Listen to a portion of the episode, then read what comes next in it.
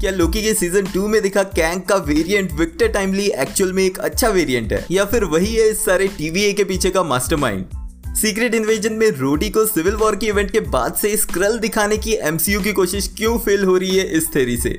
And कैसे Avengers Age of Ultron की events actual में अवेंजर्स एंड गेम के बाद हुई है? जो रीजन है स्टीव रॉजर्स के वर्दीनेस का। ये तीनों एमसीयू थेरीज डिस्कस करूँगा मैं इस वीडियो में। Hi super fans I am Swapnil and welcome to another episode of super theories वो पॉडकास्ट जहाँ डिस्कस होती है sensible and weird super hero theories अब सबसे पहले शुरुआत करते हैं उस थेरी से, जो ये प्रूव कर देगी कि क्यों सीक्रेट इन्वेजन में दिखाया गया स्क्रल रोडी एक्चुअल में सिविल वॉर के इवेंट के बाद रिप्लेस नहीं हुआ, बल्कि अवेंजर्स एंड गेम के इवेंट्स के बाद ही रिप्लेस हुआ है। सीक्रेट इन्वेजन के लास्ट एपिसोड में हमें दिखाया गया ओरिजिनल रोडी जिसे स्क्रल्स ने कैप्चर करके रखा था ताकि वो रिप्लेस कर पाए उसे। बट क्योंकि ये ओरिजिनल रोडी एक हॉस्पिटल गाउन में था तो यहाँ से ये थेरीज बनने लगी थी कि कैप्टन अमेरिका सिविल वॉर के एंड में, जहाँ पर रोडी के इंजर्ड होने के बाद वो हॉस्पिटल में था, उस मोमेंट पे भी उसने इसी तरह का गाउन पहना हुआ था। तो इसी चीज़ को लेकर ये स्पेकुलेशन हो रहे थे कि ये रोडी तभी रिप्लेस कर दिया गया है। यानी कि तब से लेकर अब तक सीक्रेट इन्वेजन के फिनाले एपिसोड तक रोडी एक्चुअल में एक स्क्रल था। अब जब फिनाले एपिसोड रिलीज़ हुआ था, उसके ब्रेकडाउन में भी मैंने यही कहा था कि ये सेंसलेस बात लगती है। क्योंकि रोडी का इमोशनल कनेक्ट जो आयरन मैन टोनी स्टार्क के साथ और बाकी एवेंजर्स के साथ था, वो एक स्क्रल का नहीं हो सकता। एंड इसी चीज़ को क्लैरिफाई करते हुए मैंने ये भी कहा था कि कैसे उसके एक्सीडेंट के बाद टोनी स्टार्क रोडी की देखभाल कर रहा था। जहाँ पे उसने मल्टीपल टेस्ट भी किए होंगे। तो अगर वो स्क्रल होता तो वही पकड़ा जाता। ऑल्सो इसके अलावा मैंने ये भी बताया था कि क्यों वकांडन टेक्नोलॉजी जो मल्टीपल स्पीशीज को डिटेक्ट कर सकती है? अगर इन्फिनिटी वॉर के इवेंट्स के दौरान भी रोडी स्क्रल होता तो वकांडन उसे पहचान लेते। लेकिन रोडी सिविल वॉर के इवेंट के बाद से ही स्क्रल है। इस बात को लेकर आग में घी डालने का काम किया सीक्रेट इन्वेजन के डायरेक्टर ने, जिन्होंने इनडायरेक्टली ये हिंट दी कि रोडी शायद सिविल वॉर के एंड से ही स्क्रल हो सकता है। यानी कि इसका मतलब है कि रोडी को सिविल वॉर के बाद से कोई भी इवेंट नहीं पता। इवन उसके बेस्ट फ्रेंड टोनी स्टार्क की डेथ जो एवेंजर्स एंड गेम में हुई, वो भी उसे नहीं पता, जो कि काफ़ी अटपटा सा लगता है। लेकिन अब जो ये थेरी है, वो मेरी थेरीज को तो बैकअप करती ही है। बट ये भी एक्सप्लेन करती है कि सीक्रेट इन्वेजन के फिनाले एपिसोड में जो रूडी है, उसने हॉस्पिटल गाउन क्यों पहना हुआ है? अब इस सीरीज़ में एक चीज़ हमें क्लियर हो गई थी कि ग्रेविक जो निक फ्यूरी के लिए ही काम कर रहा था, वो बागी बना है अवेंजर्स एंड गेम के इवेंट के बाद। एंड जो अवेंजर्स का डीएनए है, जो हार्वेस्ट है, वो भी कलेक्ट किया गया था इसी बैटल से अवेंजर्स एंड गेम के इवेंट के बाद। एंड हो सकता है कि उसे इस हार्वेस्ट के बारे में पता चला बट अब वो इसे नहीं पा पाया। इसी रीजन से उसने रोडी को किडनैप किया इसी इवेंट के बाद। यानी कि जब रोडी अपनी ट्रीटमेंट के लिए हॉस्पिटल में गया होगा, वहीं से उसे किडनैप कर लिया गया एंड उसे रिप्लेस कर दिया गया एक स्क्रल के थ्रू अब रोडी के हॉस्पिटल जाने का क्या रीजन हो सकता है? ऑब्वियसली इस क्लाइमैक्स में एक मेगा बैटल हुई थी, जिसके बाद बहुत सारे लोग इंजर्ड भी हुए होंगे स्पेशली जो ह्यूमंस है, जिनमें से एक रोडी भी है. तो हो सकता है कि ऐसे ही कुछ ट्रीटमेंट के लिए रोडी भी हॉस्पिटल गया था, जो ये एक्सप्लेन करता है कि उसने हॉस्पिटल गाउन क्यों पहना था. तो आई थिंक ये थेरी बहुत अच्छे से क्लियर कर रही है कि रोडी सिविल वॉर के बाद नहीं, बल्कि अवेंजर्स एंड गेम के बाद ही स्क्रल में रिप्लेस हुआ था.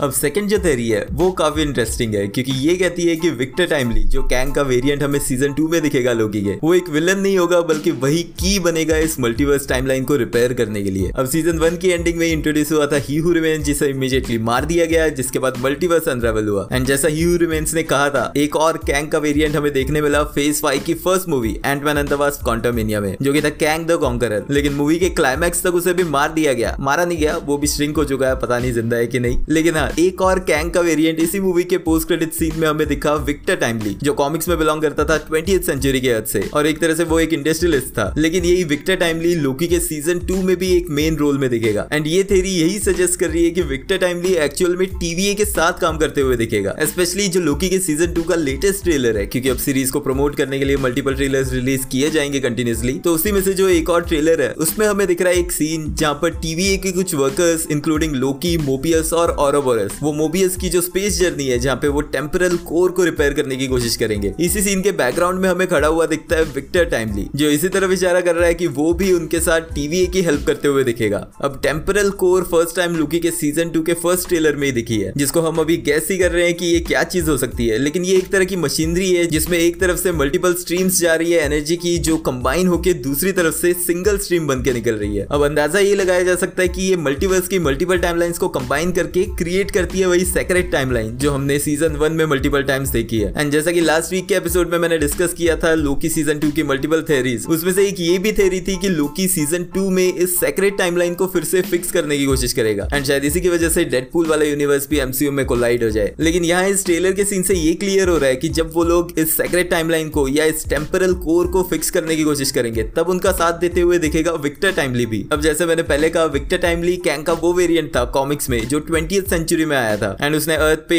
एज अ इंडस्ट्रियलिस्ट अपनी एक सिटी बनाई, अपनी टेक्नोलॉजी ग्रो की। एंड इसी चीज़ को रिफ्लेक्ट करते हुए जो भी ट्रेलर के सीन दिखे हैं विक्टर टाइमली के, जो थोड़े पास्ट के दिखते हैं, वो यही दिखा रहा है कि विक्टर टाइमली वही साइंटिस्ट है कॉमिक्स में दिखा हुआ ही। इनफैक्ट अगर हम ध्यान से देखें तो ट्रेलर के जिस सीन में हमें विक्टर टाइमली अपना जो भी डिवाइस होता है, उसका डेमो दे रहा होता है, उस डिवाइस का जो शेप है, वो मैच करता है इस टीवी की टेम्परल कोर से। तो अगेन ये चीज़ और हिंट इसी तरफ़ दे रही है कि शायद विक्टर टाइमली ही है जिसने टीवी को क्रिएट करने के लिए ये टेम्परल कोर क्रिएट करने के लिए हेल्प की थी। अब वो कितनी पास्ट में की थी और टाइम ट्रेवल का क्या रूल यहाँ पे दिखाया जाएगा? वो चीज़ें सीज़न टू आने के बाद ही क्लियर होंगी। लेकिन इस सीन से ये क्लियर हो रहा है कि लोकी और मोबियस फ़िलहाल के लिए विक्टर टाइमली की हेल्प लेंगे। अब वो उस पर भरोसा करते हैं या नहीं? स्पेशली क्योंकि लोकी जानता है हीहू रिमेंस से कि कैंग के वेरिएंट्स अच्छे नहीं है। तो यहाँ पर ऑब्वियसली वो लोग उस पर आँखें बंद करके भरोसा नहीं करने वाले। लेकिन हो सकता है कि विक्टर टाइमली सच में टीवीए की हेल्प करता हुआ दिखे सीज़न टू में।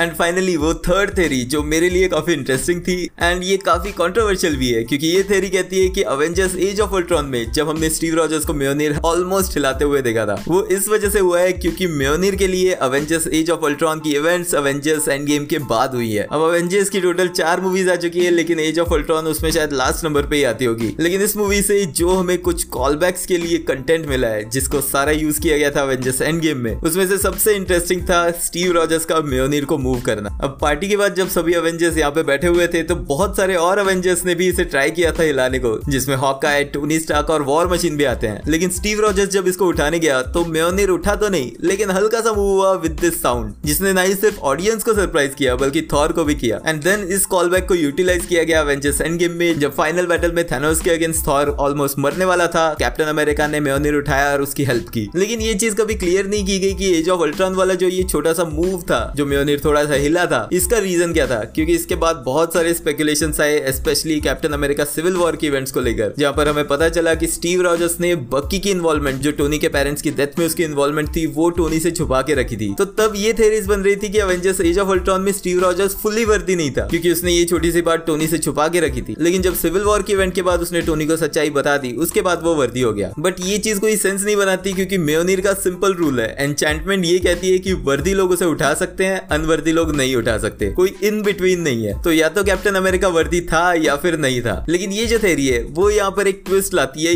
ये कह के कि अवेंजर्स एंड गेम की जो टाइम ट्रेवलिंग इवेंट है, जहाँ पर थॉर वापस गया था पास्ट की टाइमलाइन में, जहाँ से वो अपना हैमर म्योनीर वापस लेके आया, जिसके बाद एंड गेम की फाइनल बैटल में स्टीव रॉजर्स यही म्योनीर यूज़ कर पाया। एंड इसके बाद भी स्टीव रॉजर्स ही था जो अपने फाइनल मिशन पे गया, सभी इन्फिनिटी स्टोन्स को वापस छोड़ने, तब भी वो म्योनीर को साथ में लेके गया था, उसकी एक्चुअल टाइमलाइन में उसे छोड़ने। And Steve Rogers Thor the Dark World की टाइमलाइन में ही छोड़ के आया था म्योनिर को वापस। बींग अ मैजिकल डिवाइस उसे ये रियलाइज़ हो गया था कि कैप्टन अमेरिका वर्दी है। And of course Avengers Age of Ultron की इवेंट्स इसके बाद हुई थी। इसी रीजन से म्योनिर के लिए जो एज ऑफ़ अल्ट्रॉन की इवेंट्स है, वो अवेंजर्स एंड गेम के बाद हुई है। अब ऑब्वियसली एमसीयू की टाइमलाइन स्पेशली मल्टीवर्स की वजह से काफ़ी कॉम्प्लिकेटेड है। एंड हमें ये भी दिखाया नहीं गया कि स्टीव रॉजर्स ने इन्फिनिटी स्टोन्स रिटर्न कैसे किए म्योनिर रिटर्न कैसे किया। तो ये सारी चीज़ें एज थेरी स्पेकुलेट किया जा सकता है। बट हाँ जब अवेंजर्स एंड गेम रिलीज़ हुई थी और यहाँ पे ये सीन दिखाया गया था। उस टाइम मैंने यही थेराइज किया था कि Captain America Steve Rogers already म्योनिर के लिए वर्दी था अवेंजर्स एज ऑफ़ अल्ट्रॉन की इवेंट्स के टाइम एंड जब उसने रियलाइज़ किया कि उसका म्योनिर उठाने से थॉर का ईगो हर्ट होगा तो उसने जानबूझ के उसे नहीं उठाया। एंड अवेंजर्स एंड गेम में जब उसे पता था कि कोई और ऑप्शन नहीं है, तभी उसने म्योनिर को उठाया। बट हाँ इस थेरी के बारे में और बाकी दोनों थेरीज के बारे में आपके क्या थॉट्स है, मुझे कमेंट्स में लिख के ज़रूर बताना। अगर आपने लोकी के सीज़न टू की सात थेरीज वाला वीडियो नहीं देखा है, जो सच में पॉसिबल हो सकती है तो वो वीडियो एंड स्क्रीन से ज़रूर चेकआउट कर लेना। वीडियो एंड तक देख रहे हो तो लाइक भी कर देना क्योंकि वो एकदम फ्री है। मिलते हैं नेक्स्ट वीडियो में।